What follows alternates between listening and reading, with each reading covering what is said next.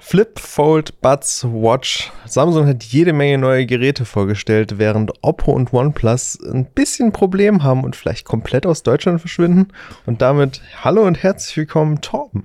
Hallo Fabian, ich dachte gerade kurz, du fängst an zu rappen. Das hat sich so ein bisschen nach einem heftigen Flow angehört. Aber ja, herzlich willkommen Fabian, danke für die Einladung in deinen Podcast. Sehr gerne. Technisch gesehen Folge Nummer 15.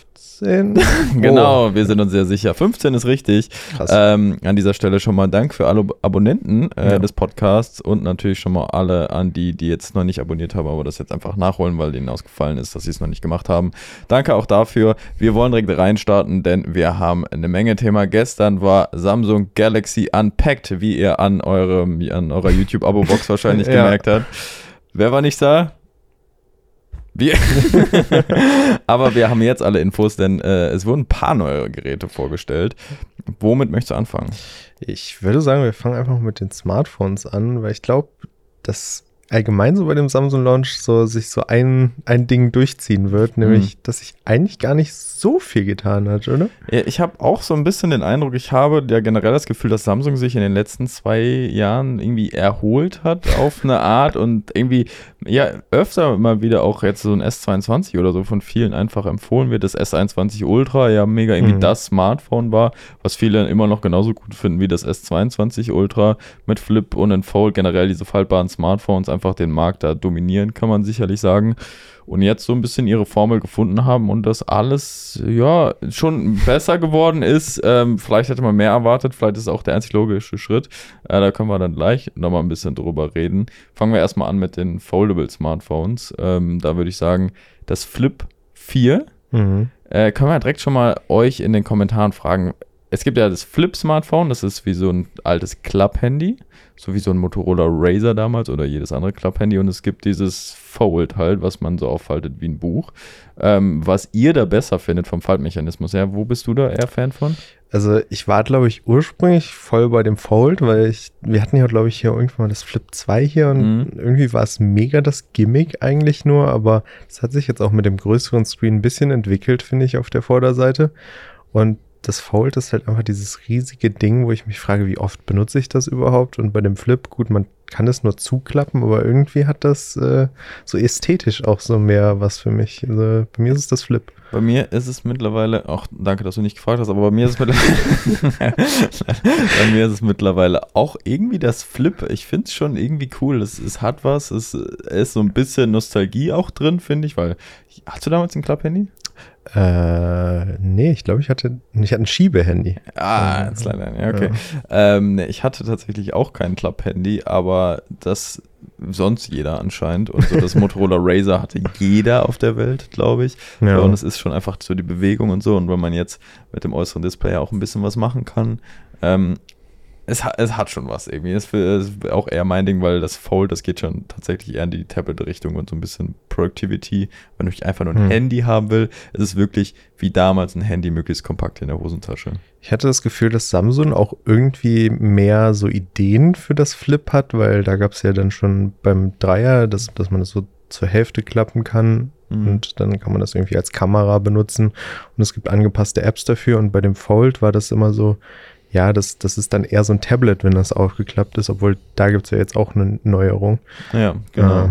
Ja, ich finde das eigentlich ganz cool, was man da so mitmachen kann. Ich habe letztens in einem Boiler Room Set gesehen, wie einer das Flip so als Kamera benutzt hat und das so dem DJ so hingehalten hat. Ja. Und irgendwie sah das dann auch ganz komisch an, aber man hat's halt direkt als Flip erkannt, was ich halt dann irgendwie ganz cool fand, dass Samsung dann da so eine Charakteristik hat. Definitiv. Apropos Boiler Room, da kommen wir vielleicht zu einer meiner Empfehlungen der Woche, also, wo du es jetzt gerade sagst. Aber ja, reden wir erstmal über das Flip 4. 6,7 Zoll Display ist für das normale, was genau sich in der Hälfte falten lässt, ist ein 120 Hertz LTPO Display.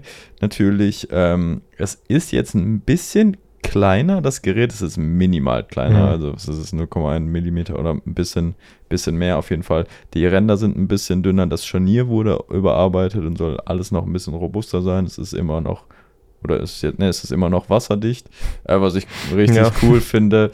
Dann haben wir auf der äußeren Seite immer noch das gleich große 1,9 Zoll AMOLED-Display auch. Das hat eine relativ geringe Auflösung, aber das reicht natürlich, denn darauf liest man sich nur Benachrichtigungen durch, kann sich das Wetter anzeigen lassen, kann es natürlich irgendwie als Viewfinder benutzen für Fotos und so. Was jetzt wohl auch gehen soll, ist, dass man auch im zugeklappten Zustand Bezahlvorgang machen kann per Samsung oder Google Pay. Das ging wohl vorher nicht, dafür musste es quasi entsperrt sein. Okay, das stelle ich mir sehr nervig vor, wenn ich das jedes Mal vorher ausklappen muss. Genau, aber da natürlich der Fingerabdrucksensor auf der Seite ist, kannst du es darüber einfach entsperren. Und dann soll es jetzt auch damit gehen, habe ich irgendwo gelesen. Genau, ansonsten kann man das da relativ frei anpassen. Es gibt ein paar neue Designs und Widgets da für das Display. Aber an sich, eine coole Sache. An der Größe hat sich, wie gesagt, dahingehend nichts verändert. Es gibt 4 Farben und es gibt diese Bespoke Edition, wo man sich das quasi customizen kann. Das erinnert mich irgendwie an diesen Xbox Custom Designer, dass du dir jetzt irgendwie Farben anpassen kannst und so. Aber das ist halt auch voll klug von Samsung, weil das kannst du halt nur bei Samsung machen. Und die hatten ja sonst auch schon exklusive Farben. Jetzt haben die da so wie so ein Studio, wo du, ich glaube Adidas hat das auch oder Nike, wo du dir deinen Sneaker so anpassen kannst. Ja.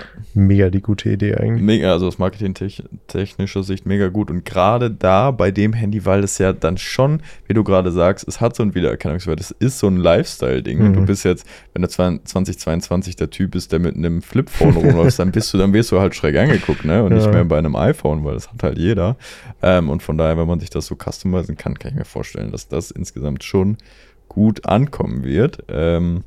Genau, dann, was haben wir noch? Wir haben im Internen natürlich ein paar Veränderungen. Wir haben jetzt den Snapdragon 8 Plus Gen 1 drin, was ja super lustig ist, denn der wird jetzt nicht mehr von Samsung gefertigt, sondern von TSMC. Das ist, ob Samsung wirklich es eingesehen hat, was ich gesagt habe, okay. Ich habe mir gar nicht die Präsentation an sich angeguckt. Wie haben die das dann sogar? Ja, jetzt dieser neue Prozessor, der ist bei TSMC nicht mehr bei diesem Samsung. Ich weiß gar nicht, ob sie überhaupt groß drüber geredet haben, weil es ist auf jeden Fall nichts, was sie großartig auf der Webseite irgendwie in irgendeiner Form bewerben. Also der Prozessor, der wird mal so am Rande irgendwo erwähnt, aber ist jetzt... Die haben auch gemerkt, dass das keinen interessiert, der sich so... oberflächlich mit Smartphones beschäftigt. Hauptsache, es läuft. Und Hauptsache, du kannst es in 75 Farben customizen. Das ist die Hauptsache. Genau, aber der ist jetzt da drin. Dazu gibt es 8 GB RAM und dann bis zu 512 GB Speicher. 3 Versionen, wo sich der RAM jeweils nicht ändert. Das sind immer nur 8 GB. Was interessant ist jetzt der Akku. Der ist, obwohl das Handy ein bisschen kleiner geworden ist, aber durch dieses überarbeitete Scharnier hast du halt mehr Platz für Akku. Jetzt sind es 3700 mAh anstatt 3300. Gerade in Verbindung mit dem effizienteren Chip und dem LTPO-Panel könnte es natürlich sein, dass dadurch dann dass die Akkulaufzeit einfach besser wird. Das war schon so ein Kritikpunkt des Vorgängers. Wir haben eine leicht überarbeitete Hauptkamera, die ist jetzt einfach ein größerer Sensor, aber auch 12 Megapixel Auflösung und dann eine Ultraweitwinkelkamera. Was dann wirklich ganz cool ist, also einerseits, hast du es gerade schon gesagt, man kann das Handy, kann es einfach so hinstellen, quasi um so ein Gruppenselfie zu machen. Da hat dann quasi ein integriertes Stativ so mehr oder weniger. Das ist cool. Du kannst es aber auch so halten wie so ein Camcorder damals. Dann hast du noch mehr so Nostalgie drin. Das ist auch eine coole Möglichkeit. Und was sie jetzt auch haben, sie haben die Anpassung vom Betriebssystem für Social Media Apps und so, dass jetzt auch da nativ die Kamera drauf zugegriffen wird und dann Insta-Stories von so Samsung-Handys nicht mehr blöd aussehen. Krass, das sondern ist was immer so das Problem ist und eigentlich gut von Samsung, dass sie da jetzt endlich mal Lifestyle, angreifen. Instagram, also schlau, also da haben sie anscheinend vielleicht eine Nische gefunden. Und und natürlich hast du noch kabelloses Laden. Du kannst jetzt mit 25 Watt per Kabel aufladen, 10 Watt kabellos, Reverse Wireless Charging ist drin.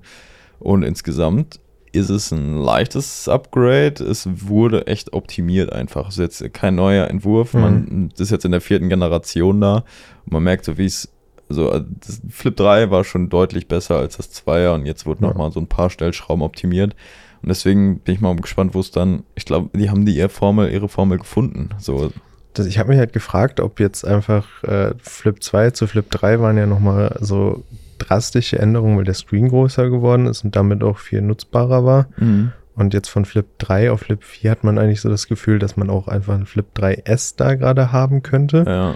Und ob jetzt das jetzt einfach so ist, dass sie einmal einen neuen Schritt gehen und dann quasi einmal eine Verbesserung machen, dann wieder einen großen Schritt, ob das so ihr Plan ist oder ob jetzt das Flip 5 nächstes Jahr auch einfach wieder neuer Prozessor, neue Kamera. Ich glaube tatsächlich schon. Es ging viel erst darum, das überhaupt diesen Formfaktor hinzukriegen und schauen, wie man das mechanisch, technisch quasi umsetzen kann. Und jetzt geht es, glaube ich, darum, die leistungstechnisch so in die Richtung von den S-Modellen zu pushen. So, weil das merkst du dann halt auch irgendwie beim Fold, weil da auch das Kamerasystem überarbeitet wurde. Da ist jetzt ein 50-Megapixel-Sensor drin.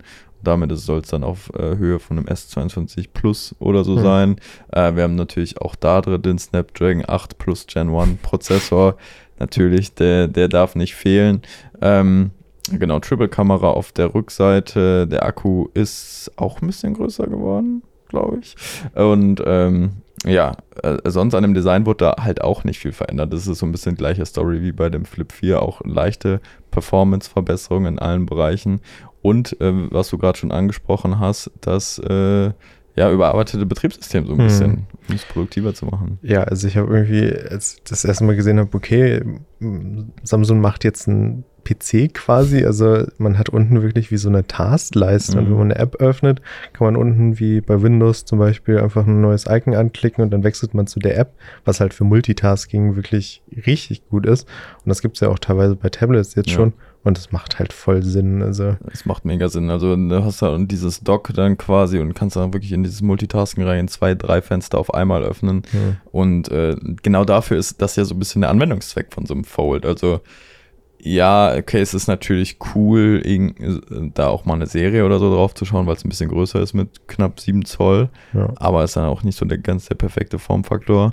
Aber das ist ja wirklich, wenn du wirklich mal zwischendurch was arbeiten möchtest, wenn du Excel-Tabellen checken musst oder sowas, wo du einfach diesen Real Estate an Bildschirm haben musst. Und ein bisschen Multitasking machen, irgendwie Notizen, während du was schaust oder so, wo du einfach Platz hast. Und auch da haben sie jetzt anscheinend ihre Nische noch ein bisschen gefunden und ausgebaut. Zumal da ja dann die S-Pen-Unterstützung mit reinkommt. Wo der S-Pen immer noch nicht in das Handy integriert werden kann, was ein bisschen schade ist. Das ist irgendwie, was sie noch rausfinden. Es ist halt wirklich schwierig. Sie haben nicht viel Platz und dann muss ich das noch irgendwie falten und wo soll der Stift hin? Aber der wirkt mittlerweile so essentiell für dieses Gerät. Also irgendwann wird das sicherlich kommen. Ja, das glaube ich auch. Also jetzt gibt es noch einen Case quasi dazu, wo der dann hinten quasi reingesteckt wird. Es sieht ein bisschen ungalant dadurch aus, muss ich ehrlicherweise sagen. Da hätte ich dann vielleicht auch ein bisschen coolere Lösungen erwartet. Aber ja, so das ist so ein bisschen jetzt die Nische wirklich, dieses Produktivitätsding, Arbeiten, mobiles Arbeiten wird ja immer wichtiger. Und dann ist es so, okay, brauche ich ein Tablet oder nicht? Vielleicht brauche ich ein Tablet manchmal und dann hast du den. Du kannst es sonst viel als Handy benutzen, weil im eingeklappten Zustand ist es ja einfach fast wie ein normales Smartphone. Du hast natürlich auch einen OLED-Bildschirm auf der Vorderseite. Aber dann, wenn du halt wirklich einfach mehr Platz brauchst, dann kannst du es erweitern. So, und da brauchst du nicht noch irgendwie ein iPad oder sowas. Oder ein Samsung Tab S8 im Rücken zu haben, im Rucksack zu haben. Und dann hast du da so eine 2-in-1-Möglichkeit, während du bei dem Flip-Smartphone wirklich, glaube ich, jetzt voll dieses Lifestyle-Ding einfach bedienst. Und wie gesagt, ich glaube, ich habe das öfter schon in Serien, Filmen ist mir das aufgefallen, schon beim Flip 3 und Flip 2. Ja, also, da haben sie bestimmt gut reingezahlt, damit die Leute das benutzen. Das glaube ich allerdings auch. Wolltest du sonst noch was zum Fold 4 sagen? Hatten wir gerade schon über die Unterdisplay-Kamera geredet, die haben sie ja auch nochmal. Die ist ja auch noch da. Ja, die haben sie auch nochmal verbessert, also man sieht sie weniger und ich fand es auf Videos irgendwie ganz interessant, irgendwie haben sie es so gedreht und ich habe sie gar nicht gesehen und auf einmal so ein bestimmter Blickwinkel, auf einmal hat man sie voll gesehen, also ich weiß nicht, ob das so ist oder ob das der Kamera irgendwie so also nur so auftaucht. Ich meine, bei einem Fold 3 war es ja auch gar nicht mal so gut, so im Vergleich gerade zum Mix 4, wo es glaube ich immer noch die beste Integration war, die ich hier gesehen habe. Aber ja, ich habe es auch auf den Videos gesehen, dass es erst kaum erkennbar war. Und dann echt nur bei richtigem Neigungswinkel und Lichteinfall, dass es dann so zu erkennen ist. Und es ist dann wirklich auch der Kamera dort nur. Zum Beispiel bei dem Red Magic, da sieht man noch so das Quadrat drumherum so mehr oder weniger. Ja, aber die Fotos sollen immer noch nicht besonders gut sein. Die sahen immer noch richtig schlecht aus. Also als hätte man wirklich so einen weißen Schleier immer noch davor. Ja, da hat man auch dann so irgendwie so ein bisschen das Gefühl, dass das nicht richtig fokussiert. Und die werden halt auch erstmal krass verarbeitet. Machst so ein Foto und dann dauert es auch kurz, bis er da wirklich, dass er, ich merke bei dem Red Magic 7S Pro, habe ich das auch wieder gemerkt, so einem Viewfinder, alles was irgendwie Gegenlicht ist, komplett ausgebrannt dann und dann braucht es eine Sekunde zum Verarbeiten, dann wird so rausgerechnet. Mhm. Ja, mal gucken. Also das war jetzt nicht so ganz die Priorität, glaube ich, von dem Handy.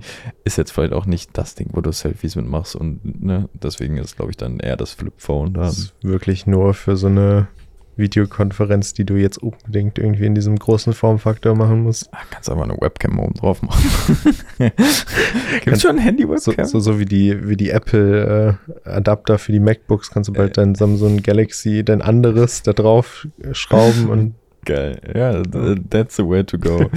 Was du dir bald auch draufschrauben wirst auf dein Handgelenk, ist die neue Samsung Galaxy Watch 5 und 5 Pro, die ebenfalls vorgestellt wurden. Das weiß ich nicht, ob ich die draufschrauben muss, weil hier geht der nie wieder abziehen. Weil der Trend geht da ein bisschen so weiter, weil wenn man sich das anguckt, gar nicht mal so viel neu, aber ein Ding ist wirklich da, was wirklich andauernd kritisiert wird, die Akkulaufzeit. Mhm. Der Akku wurde vergrößert bei der Watch 5 in beiden Versionen, in der 40 und 44 mm Version, und die Classic wurde beerdigt, die wurde jetzt durch eine Pro-Version ersetzt und die hat sogar einen richtig großen Akku, also der ist jetzt bei 590 mAh und da versprechen die dann jetzt bis zu 80 Stunden Akkulaufzeit. Und bei der kleineren sind das. Bei der kleineren sind es bis zu 50 Stunden. Vorher haben sie 40 versprochen. Mhm. Also da ist es nur so ein kleiner Sprung, aber ich glaube, das ist dann so der Sprung, dass so Heavy-User auch wirklich durch den Tag kommen. Ja. Weil es gibt ja teilweise Leute, die sich beschweren, dass sie nicht durch einen Tag damit kommen, wo ich mich frage, was macht ihr? Lauft ihr die ganze Zeit irgendwie mit GPS-Tracking? Ja. Volle Helligkeit und die ganze Zeit bezahlen. Ja, einfach so eine Shopping-Spree. Ja, ist so. Wenn ich einmal durchs Outlet laufe, ist mein Akku leer. Ja. Dann gibt es jetzt noch auf der Uhr statt Gorilla Glass Saphir Glas. Da freue ich mich dann schon auf das Jerry Rick-Ding, wo er mit seinem Kratzer da rangeht, weil das ist ja Level gar nicht 9. so oft. Ja.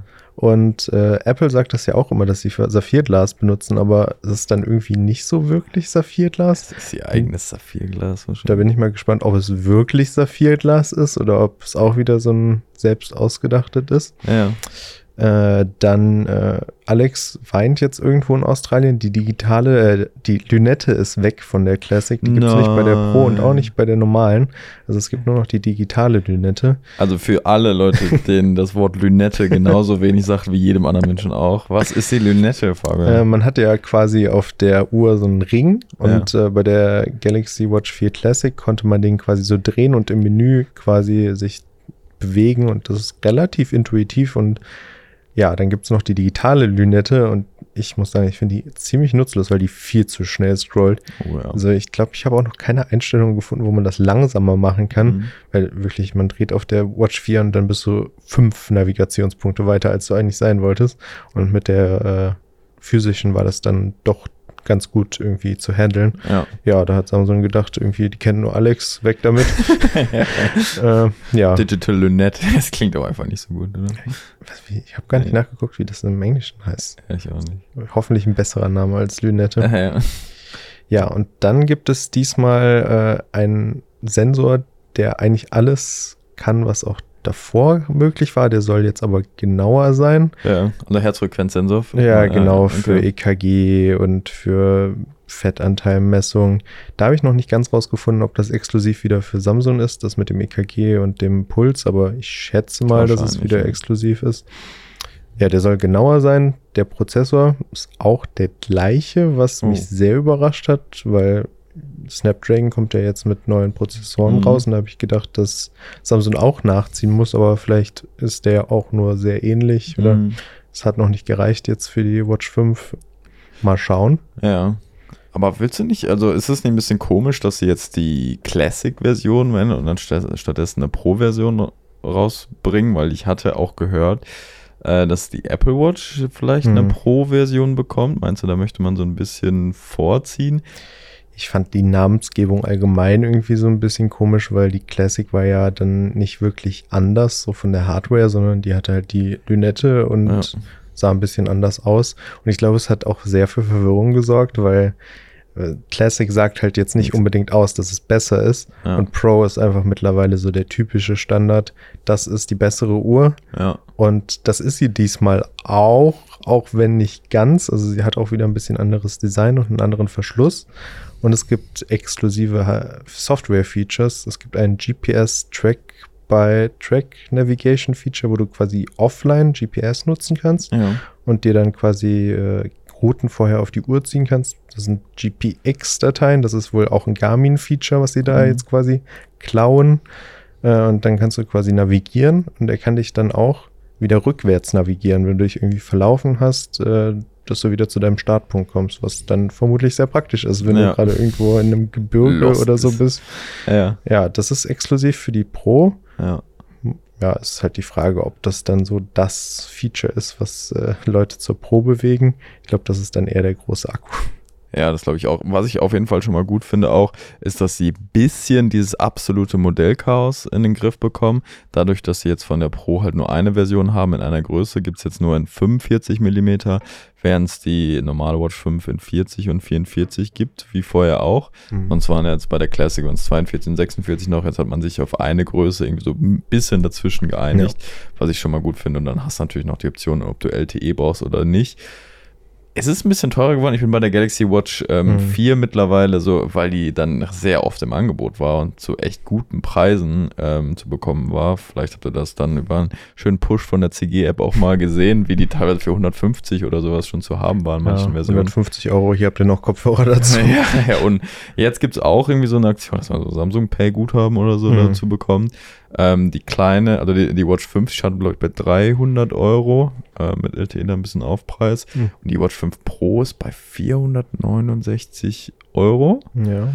Und mit LTE über 500, ich glaube 529 oder 19. Also ist schon sehr teuer. Ja, das weiß ich, weil wir die gestern bestellt haben. Also von daher gerne auf dem Hauptkanal kommt dann bald. Gegen Ende August kommt die raus und dann findet ihr dann natürlich einen Test und einen Vergleich und alles, was ihr zur Watch 5 wissen müsst. Ist ja schon an sich ein spannendes Modell, aber... Ja, ich bin mal gespannt, wie sich der Preis entwickelt, weil die Watch 4, also sie war günstiger, aber so viel günstiger war sie jetzt am Anfang gar nicht. Ja. Ob die jetzt auch ganz schnell den Samsung-Preisverfall da mitnimmt. Wenn man so einen idealen Preisverlauf von Samsung-Geräten, das ist doch eigentlich wie so eine schwarze Piste im Skigebiet, oder? Das geht doch eigentlich so runter, oder? Ja, wer ist das Idealo, gibt doch auch jedes Jahr beim Samsung so eine Grafik raus, wie schnell quasi der Preis sinkt und wann man am besten zuschlagen sollte. Also, ja, krass. Julian schreibt uns hier irgendwas rein. Lünette, gleich Rotaring. Okay, scheint wohl auch ein schwieriger Begriff zu sein. Ja, Rotating Bezel. Ah ja, macht Sinn. Bezel, der Bildschirmrand. Ja. Okay, was es dazu aber noch gab, sind neue Kopfhörer auch noch. Genau, die Samsung Galaxy Buds 2 Pro, die diesmal auch wieder, ich glaube auch wieder, mit zwei Treibern quasi kommen. Einer, der für so Hochton, Mittelton und einer, der für den Bass da ist. Und das ist normalerweise immer ein gutes Zeichen für einen ausgewogenen Klang, weil sich quasi zwei Treiber dafür kümmern können. Dann gibt es einen neuen eigenen Codec von Samsung. Die haben bisher ja den Scalable Codec, der auch nur mit ihren Geräten funktioniert, der von vielen auch sehr gemocht wird und besonders halt mit ihren eigenen Geräten funktioniert und halt mit Geräten, die irgendwie in ihrem Ökosystem sind. Denen gehört ja mittlerweile AKG, Harman Kardon, JBL. Also krass, Samsung ist ein krasser Audiohersteller geworden. Das ist jetzt ein 24-Bit-Codec und das ist quasi eine Erweiterung von deren Scalable-Codec und ist halt wieder Samsung exklusiv. Oh, okay. Und ich finde, man merkt bei den Kopfhörern, dass Samsung langsam anfängt, das Apple-Ökosystem quasi durchzuziehen, weil da haben sie jetzt auch dieses von den AirPods, dass du immer weitergehen kannst. Das heißt, du guckst gerade Fernsehen mit deinen Kopfhörern, ein Anruf kommt rein auf deinem Samsung Galaxy, du nimmst an und es ist auf deinen Kopfhörern. Und dann, Fernseher vielleicht gerade jetzt wieder belegt, nachdem ich vom Telefonat kam, ich nehme mein Tablet, da geht der Ton weiter. Ja. Also man merkt, dass dieses Ökosystem kommt und das mit dem Fernseher fand ich halt irgendwie krass. Darüber habe ich gar nicht nachgedacht. Das ist halt schon irgendwie so ein Vorteil, weil so Kopfhörer mit Bluetooth und Fernseher, das ist halt schon ziemlich scheiße die meiste Zeit. Und Samsung hat halt den Vorteil, dass sie selber Fernseher machen. Ja, ey, das ist ein gutes Ding, weil da habe ich nämlich auch mal drüber nachgedacht, nachdem ich mir dann letztes Jahr irgendwann mal einen neuen Fernseher gekauft habe, ob ich da einfach mal mit Kopfhörern drauf kann. Das habe ich noch nie gemacht vorher, da habe ich noch nie dran gedacht, aber ne, wenn man da mal so abends irgendwie, ist ja, wenn du irgendwie einen Film gucken willst und willst jetzt nicht deinen Nachbarn nerven, so mega, wenn du da so dünne Wände hast und dann einfach schön Kopfhörer drauf. Okay, und das soll dann mit Samsung, also ich hab einen Samsung-Fernseher. Ja. Muss ich jetzt gucken, ob der Scalable unterstützt? Heißt der Scalable oder ist das eine Abkürzung? Ich weiß gar nicht, ob diese Scalable... Nee, ich glaube, der heißt Samsung Scalable Codec, wirklich. Okay. Ich weiß auch gar nicht, ob die Fernseher den unterstützen oder ob sie da auch einfach jetzt hoffen, dass die Latenz so gering ist. Ja. Aber ich finde das schon ziemlich cool, wenn man so wirklich in diesem Samsung-Ökosystem ist. Die haben ja auch Laptops, da geht's vermutlich auch. Ja. Vielleicht kannst du ihn auch mit deiner Waschmaschine verbinden und dann hörst du den Ton, wenn der fertig ist. Das wäre krass. Oder den Staubsauger. Oder für alle anderen ist der Staubsauger leise, nur für dich und du hörst es voller Lautstärke.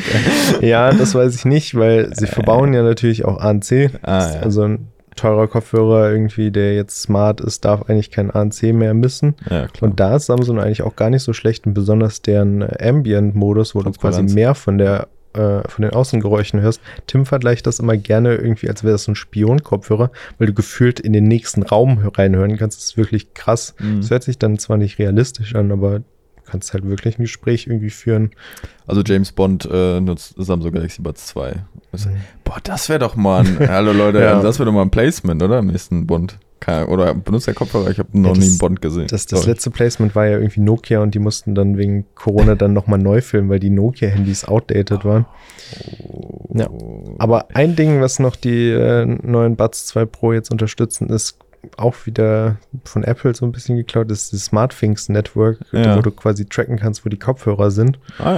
Und anscheinend bauen sie das jetzt auch mal aus. Ich glaube, ich habe lange nichts mehr von SmartThings irgendwie so gehört, gefühlt. Ja. Aber Samsung-Handys sind ja auch überall. Also vielleicht kommt jetzt so langsam der Angriff von Samsung. Spannend. Haben die auch so ein Spatial Audio-mäßiges Feature, dass sie so ein sehr räumliches Ding haben? Aber ist auch wieder Samsung-exklusiv. Also das ist mal so ein Produkt, wenn du kein Samsung-Handy hast, dann geht dir echt viel flöten. Also ey, da kann man, okay, natürlich, ne, Apple ist natürlich wahrscheinlich noch was Eigenes, aber ist schon lustig oder schon interessant zu sehen, wie die anderen da, habe ich ja auch schon mal gesagt, ey, wenn die anderen könnten, die wollen es ja. Also, ne, das ist ja ein ökonomischer Vorteil und im Endeffekt kommt es denn darauf an und wenn die Leute da an sich binden und Samsung macht ja nun mal einfach auch alles, so, da haben sie einen ganz klaren Vorteil gegenüber Apple, so, weil sie dann noch viel mehr die ganze, ähnlich wie Xiaomi, so eine Ökosystem-Smart-Home-Infrastruktur haben mit, wie du sagst, Waschmaschine, Akkusauger, ich weiß nicht, schon Saugroboter? Saugroboter haben die auch. Ja, sie machen halt alles. Von daher sehr gespannt. Aber ich glaube, die kosten auch 229 €, oder? Ja, sind nicht günstig, also ist schon High-End und dann müssen sie auch mal, die sind schon wirklich gut, die Kopfhörer auch von so audiophilen Menschen sind die sehr beliebt, weil die halt wirklich gut klingen. Das ANC war halt noch nicht so auf dem höchsten Level, aber bin mal gespannt, was das dann jetzt wird. Ich glaube, ich packe mir auf jeden Fall mal so ein paar Galaxy Buds ein und versuche mal, ob ich die mit meinem Fernseher pairen kann und guck mal, wie sich das so anhört. Das ist vielleicht gar keine schlechte Idee. Wer auch neues Zeug vorgestellt hat, jetzt haben wir wirklich alle Samsung-Sachen gecovert oder kam noch irgendwas, wovon keiner redet? Nee, ne? Ich glaube nicht. Das waren auch schon mehr als genug Sachen. OPPO hat in China neue Smartwatches vorgestellt, die OPPO Watch 3 und die OPPO Watch 3 Pro. Die haben wir vorletztes Mal schon ein bisschen angerissen in den Leaks. Jetzt sind sie offiziell und da steckt tatsächlich, wie du ihn gerade schon angesprochen hast, der neue Prozessor drin, der Snapdragon, wie heißt der denn jetzt? Ich habe Wear 5100 gelesen. Aber eigentlich heißt der W5 und W5 Plus. W5 Gen 1, also der neueste Snapdragon-Prozessor für Smartwatches, der jetzt endlich ein gutes Stück modernes und effizienter, auch 4 oder 5 Nanometer Verfahren, also wirklich energieeffizient, deutlich mehr Leistung haben soll, wobei das auch immer noch auch da jetzt so der Fall ist, dass der größtenteils gar nicht beansprucht wird, sondern so der Co-Prozessor dann quasi viel Arbeit macht, so wie Uhr anzeigen, also die Uhrzeit anzeigen, dafür brauchst du halt keinen Top-Wearable-Prozessor. Aber genau, da haben wir jetzt zwei verschiedene Größen in der OPPO Watch 3 mit, ich glaube, 1,75 Zoll OLED-Display und 1,91 Zoll. Mhm. Also ist die OPPO Watch 3 Pro ein bisschen größer, ist ein bisschen abgerundet zur Seite hin, sieht sehr modern und sehr schick aus, wie ich finde. Aber dank des neuen Prozessors ist auf jeden Fall die Akkulaufzeit krass. Also die ist schon... Ja, ich weiß gar nicht, wie viel es jetzt war, aber was ich auch interessant war, das ist ein LTPO-Display. Ah ja. Mhm. Also können Sie da jetzt vielleicht auch Akku sparen, irgendwie beim Always-On-Display vielleicht? Genau, das ist ja das, was die Apple auch schon ein bisschen macht, ne? Ist ja auch auf 1 Hertz runtergefahren und dann deswegen ergibt sich wahrscheinlich auch die bessere Laufzeit jetzt von, ich glaube, 3 bis 4 Tagen bei der normalen und bis zu 5 Tage bei der OPPO Watch 3 Pro, was für so eine offene Smartwatch, die sie nun mal ist, mit ColorOS auf Basis von Wear OS, halt ist das enorm. So, ja, ne? Und dann halt auch nochmal mehr als bei der Galaxy Watch, wenn das alles so stimmt, was sie da versprechen. Ja, das ist immer die Frage, auch bei Samsung jetzt die Akkulaufzeit, vermutlich der Optimalwert, aber ja, mehr Akku, mehr Laufzeit, das ist das, was so Android-Smartwatch quasi brauchen.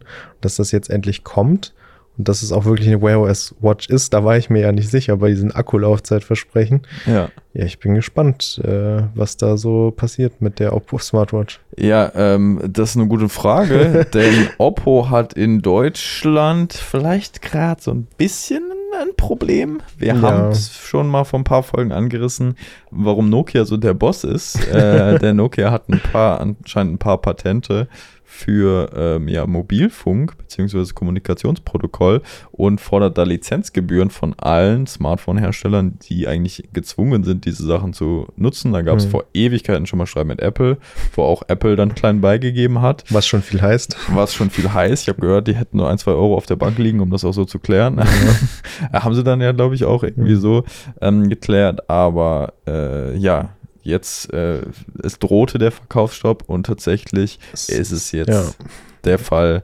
Es gibt aktuell keine OnePlus und OPPO Smartphones in den Online-Shops der Hersteller. Ja, aktuell gibt es die quasi noch bei Dritthändlern, irgendwie Mediamarkt oder Saturn, Amazon, die haben die noch, aber auch eigentlich nur so lange, wie deren Lagerbestand ausreicht, weil du darfst halt keine neuen mehr verkaufen als nicht OPPO bewerben, und OnePlus. Glaube ich, ne?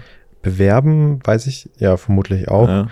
Man könnte jetzt theoretisch noch aus dem Ausland, als Mediamarkt hat ja 1000 oder Amazon hat 1000 Standorte in Europa, könnten die das quasi beziehen, aber da könnte Nokia auch quasi eine Zollbeschlagnahmung durchführen, was jetzt auch, glaube ich, nicht Interesse der Händler ist, wenn die das riskieren würden, weil da hast du so eine Ladung Smartphones und die wird vom Zoll aufgehalten.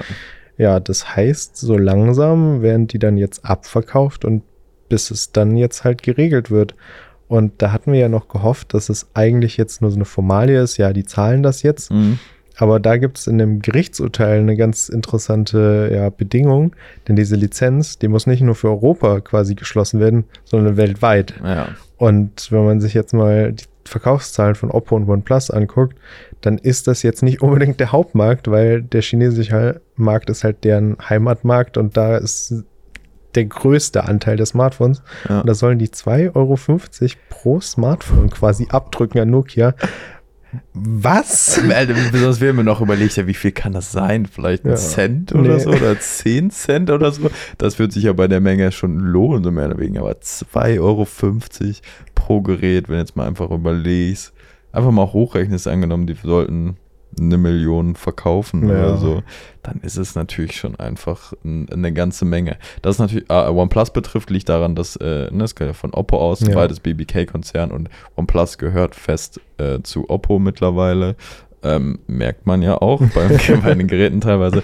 Deswegen betrifft es beide. OnePlus hat alle Smartphones aus dem Store genommen. Die haben ja einen eigenen Store auf deren Webseite. Es betrifft aber nur die Smartphones, nicht alle Produkte. Also die Watch zum Beispiel oder die verschiedenen Kopfhörer, die sind da noch vorhanden. Und OPPO hat direkt alle Produktseiten offline genommen, was mich gewundert hat. Ja, ich glaube, OPPO hat gar keinen eigenen Shop gehabt und ich nehme an, dass das dann da die Seiten irgendwie stattdessen sind.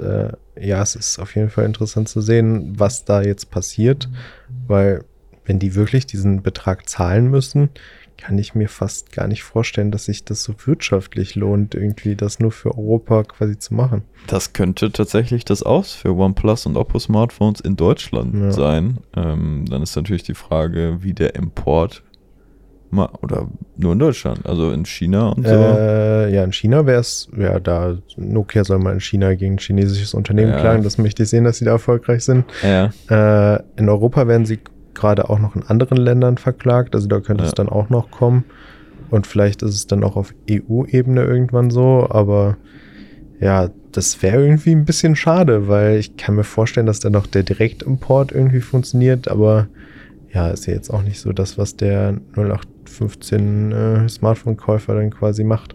Ja, also ich meine, bei OnePlus ging es sogar theoretisch noch, da ist es gar nicht so schlimm, die China-Version zu importieren.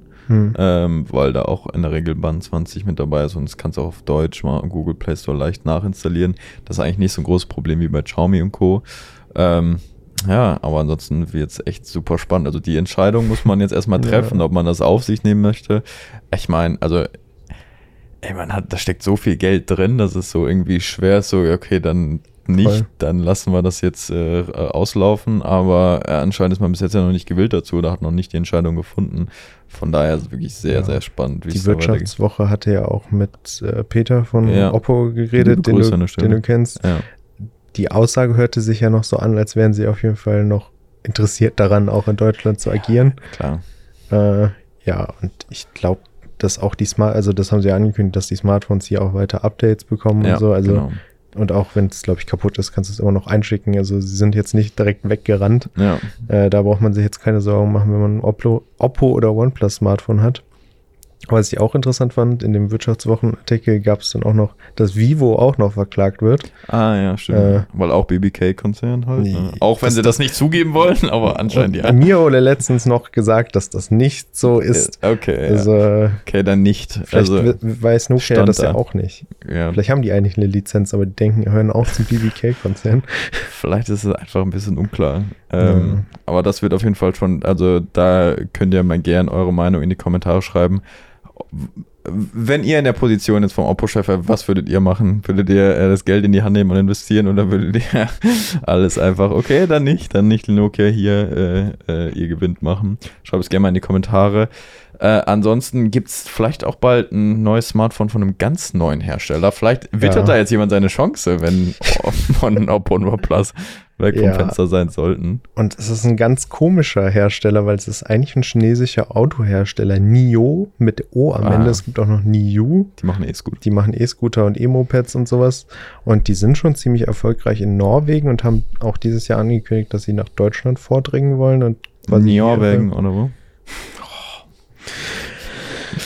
Ja, genau. Die haben verschiedene E-Autos, auch so eher im Luxusbereich, glaube ich, bisher erst. Aber ich nehme an, das geht dann auch weiter runter. Und die haben angekündigt, dass sie ein eigenes Smartphone machen wollen. Das auch schon länger irgendwie. Und jetzt gab es dann nochmal die Ankündigung, dass das dann mit Qualcomm-Chip kommt und alles Mögliche. Und das soll in ihr NIO OS eingebunden sein.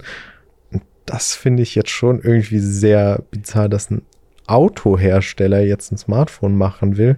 Das kann ich mir so gar nicht vorstellen irgendwie. Wann kommt das Tesla-Phone dann, ist die Frage. Ja, das kann ich mir lange nicht. Mercedes-Benz-Phone. Scheinbar, es wäre einfach so wie so ein Autotelefon damals in den 90ern oder 80ern. Das schöne Kabel, aber dann so smart. Aber es war ein fest verkabelt. Aber sonst hat man natürlich noch nicht so viele Infos dazu. Naja, soll auch erst nächstes Jahr rauskommen, also 2023. Also vermutlich sind die gerade erst in Entwicklung davon. Ja, besonders dann so ein bisschen die Schlagzeile daran ist, dass halt super schnell geladen werden können, aber mit 100 Watt und das ist mittlerweile, ja, okay, good luck with that. Also, ja, da kann das BMW-Smartphone gerade mehr, ne? Ja. Ja, das BMW, das BMW ist gerade ankommen. Das kann doppelt so schnell geladen werden. Ja, genau. Das ist schon cool. Ich dachte, was meint der mit BMW? Ja, die IQ 10 Special Edition mit Pro. BMW M. Ja. Geil, auf jeden Fall. Ja, da sind wir mal gespannt. Was uns aber ein bisschen mehr überrascht hat, tatsächlich ist eine andere News von Amazon, die sich einfach mal iRobot, den größten Roboterhersteller weltweit oder ehemals größten. Zumindest den populärsten. Also ich glaube, Roomba sagt vielen Leuten was und ja, es ist eine krasse Ankündigung, weil Damit tritt quasi eins der größten Unternehmen in den Saugrobotermarkt, der ja schon von den Chinesen irgendwie ein bisschen dominiert wird. Roborock, Ecovacs, die sind einfach so da die Top-Hersteller. Ja. Und iRobot, ja, sind gut, aber haben auch eher den Vorteil, dass sie früh da waren und sich auch den amerikanischen Markt so früh gesichert haben, weil die neueste Navigationstechnik haben die jetzt nicht, aber so die Bürsten oder so, die sind schon gut. Die hat Ecovacs ja teilweise sogar lizenziert gehabt. Mhm. Ja, es ist, war sehr überraschend, aber es macht halt auch voll Sinn für Amazon, weil man wirft ihnen ja oft vor, dass sie sehr gerne Daten sammeln. Ja. Und so ein Saugroboter könnte dann jetzt natürlich nochmal ein extra Ding sein. Du weißt, wie oft irgendwie Leute ihre Sachen umstellen oder sowas. Also, du kannst ja auch eine Kamera rein theoretisch verbauen. Ja. Das ist ja jetzt nichts Ungewöhnliches, was du da alles analysieren kannst. Also Amazon Alexa nimmt deine Stimme auf, der neue Amazon iRobot Roomba nimmt deine Wohnung. Das ist vielleicht dann doch ein bisschen zu viel Kontrolle für ein Unternehmen, wobei man sagen muss, der Rest macht das ja vermutlich auch. Ja. Aber es ist halt eine krasse Ankündigung, so wirklich. Weiß man denn, ob die das einfach finanzieren quasi und iRobot bleibt iRobot, die bleiben die Marke, oder will Amazon dann deren Technik haben und Eigenprodukte noch zusätzlich veröffentlichen, wie so ein Budget-Ding oder also sowas? Also Amazon hat gar nicht angekündigt, was sie eigentlich damit vorhaben, aber es ist ja offensichtlich, dass es dann dieses Amazon-Ökosystem kommt. Ich meine, sie haben ja hier Ring, haben sie ja gekauft.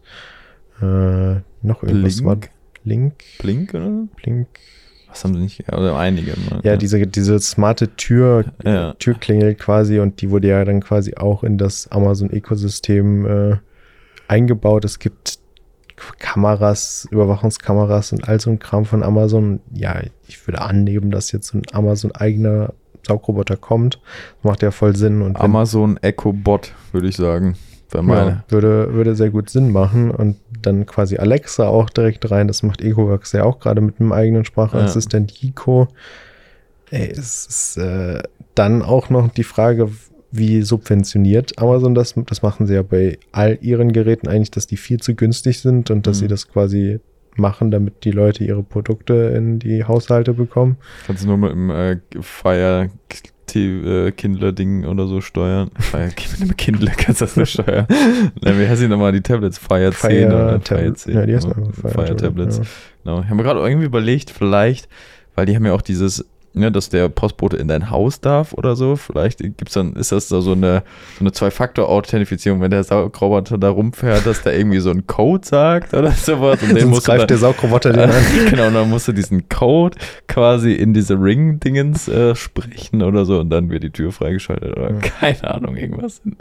Also krasse News tatsächlich, ne? Also es ist auch noch nicht final durch, also es muss noch von den Behörden abgesegnet werden, aber ich glaube, da ist jetzt nichts, was dagegen spricht. Also sie werden da jetzt nicht zum Monopol. Ja. Aber vielleicht werden sie es dann im Nachhinein, weil es einfach so viel günstiger ist als der Rest. Ich bin gespannt, was daraus kommt. Das ist wirklich ein krasse News für diesen Bereich quasi. Ja, aber ich glaube, gefühlt auch eher für den amerikanischen Markt, weil auch da dieses iRobot ist ja, hier klar kennt man die auch, aber da ist der Roomba wirklich so ein bisschen synonym für einen Saugroboter, ne? Auch wenn es nicht mal ein Roomba ist, so wie Tempo bei Taschentüchern, so mehr oder weniger. Bin mal gespannt, bis wir da dann auch vielleicht das erste Produkt sehen. Genau, ja. Das kann noch ein bisschen dauern. Hast du Empfehlungen der Woche für mich? Ich habe gerade überlegt, aber irgendwie so richtig, also ich könnte jetzt hier nochmal Better Call Saul empfehlen, das bin ich immer noch am Schauen, da kommt jetzt jede Woche eine neue Folge raus, ja. Das ist richtig gut immer noch, ja. Aber ich glaube, was Neues habe ich nicht, ich glaube, ich empfehle einfach nochmal Better Call Saul. Okay, das ist eine gute Empfehlung, ich habe es immer noch nicht angefangen, es steht auf der Agenda, aber bis ich eine neue Serie anfange, brauche ich so ein halbes Jahr Vorlaufzeit oder so. Muss 18 Leute mir das empfehlen. Wie lange ich für Game of Thrones gebraucht habe, um das mal anzufangen, habe ich mich richtig gegen gesträubt. Aber irgendwann. Ja, hat sich am Ende dann ja vielleicht gar nicht so gelohnt. Ja, aber ein Freund von mir hat gesagt, er guckt es jetzt nochmal so, und der ist wieder voll drin und voll begeistert. So, und bis er zum Ende der Staffeln kommt. Ja, das fand es jetzt auch nicht mal ganz so schlimm. Klar waren da ein paar Sachen, aber ich glaube, es war auch dann viel Hype und so. Keine Ahnung, ich weiß nicht, guck, überlege, ob Julian hier gerade Trigger oder nicht. Ja, ich wollte, was ich gerade schon angesprochen habe, was ich empfehlen kann, ist Boiler Room. Das ist ja wo so Live-DJ-Sets machen. Ich bin jetzt nicht so 100% in elektronischer Musik drin, aber wer mir ganz gut gefällt, ist Fred again. Ja. So, und der hat ein Boiler Room-Set und das, also Kommentare, das war so ein fast schon wholesome, erstmal hat der sich selbst bedankt. Und es ist einfach, was war es, 1,5 Stunden und es ist echt so gut für nebenbei hören, sehr chillig und man, ja, ist so ein typisches Hausset und das ist auch tatsächlich das, was ich meinte, dass der Dude mit seinem Flip reingeht und ihn so quasi filmt. Ja, es ist, auch die Crowd ist da wieder so richtig energetisch. Da gab es so einen geilen Moment, dass so ein Typ so, und der kommt gegen seinen Plattenspieler da, so ein Snapper, so, und dann stoppt das und der so, ey, kannst du mal, und dann drückt er nur so auf und alle gehen wieder richtig ab, ey. Ja, es gibt ja auch so einen YouTube-Channel People of Boiler Room, wo quasi so Leute in der Crowd irgendwie so analysiert werden, hervorgehoben, sind halt auch teilweise sehr schräge Leute bei. Aber genau der Typ, der hat es nochmal versucht. Hast du das gesehen? Nee. Am Ende quasi, irgendwann hat er es nochmal versucht, irgendwie auf diesen Button zu drücken, weil er es cool fand oder so. Und Fred again dann zu ihm, was machst du denn hier? Und zwei Typen ziehen den so weg. Ja, gut. Richtig komisch, aber ich habe jetzt eigentlich mit was anderem gerechnet, weil du gerade schon meintest, nicht so elektronische Musik. Kennst du das Boiler Room Kenny Beats Set in Spanien? Nee, wollte ich auch noch gucken. Das musst du dir unbedingt angucken. Also, spoiler ich dir, also der Boden ist kaputt gegangen, weil die so abgegangen sind. Ist so gut. Ist, okay, also die Übergänge sind wirklich nicht gut, aber was da abgeht, ist mega. Er ist ja auch eher lustig. Produzent als DJ, so, aber ja, sonst gucke ich immer wieder Skatronada-Ding ist das erste, weil da einfach die Leute, das ist einfach nur saulos. Da gibt es wohl so ein Interview mit einer, dass die alle irgendwie befreundet waren oder so. Aber ja, also wer so ein bisschen Lust hat auf gute DJ-Sets, cool zum nebenbei hören und einfach mal rein, weil es schon lustig auch teilweise sich die Leute ist so ein bisschen wie im Café sitzen und Leute beobachten, nur dass man dabei noch gute Musik hört. Gerne die Boiler Room Sets auschecken, in dem Fall von Fred again. Ansonsten. Ja. Nee, glaube ich. Man kann vielleicht schon anteasern, nächste Woche vermutlich wird es wieder neue Xiaomi-Geräte hier in diesem Podcast zu besprechen gehen. Das hat jetzt mit unserer Aufnahmezeit nicht ganz hingehauen. Ah, jo, da ist heute was, ne? Ja, da gibt's einiges Neues. Also, ich wollte mal einen Test schreiben oder so. Neue Xiaomi-Handys direkt hinterher. Okidoki. Ja. Dann schreibt uns eure Empfehlungen der Woche gerne in die Kommentare. Ansonsten würden wir uns freuen, wenn ihr den Podcast abonnieren wollt, wenn ihr hier die Folge bewerten wollt. Dann seht ihr vielleicht nächstes Mal, wie ich noch weiter runterrutsche unter mein Mikrofon. Ich brauche hier einen neuen Sessel. Und ja, liked das Video gern, empfehlt es euren Freunden und hast du noch letzte Worte, Fabian? Bevor Julian noch grimmiger Torben anguckt, gehen wir mal schnell. Ciao. Julian sagt auch tschüss. Tschüss. Auf Wiedersehen.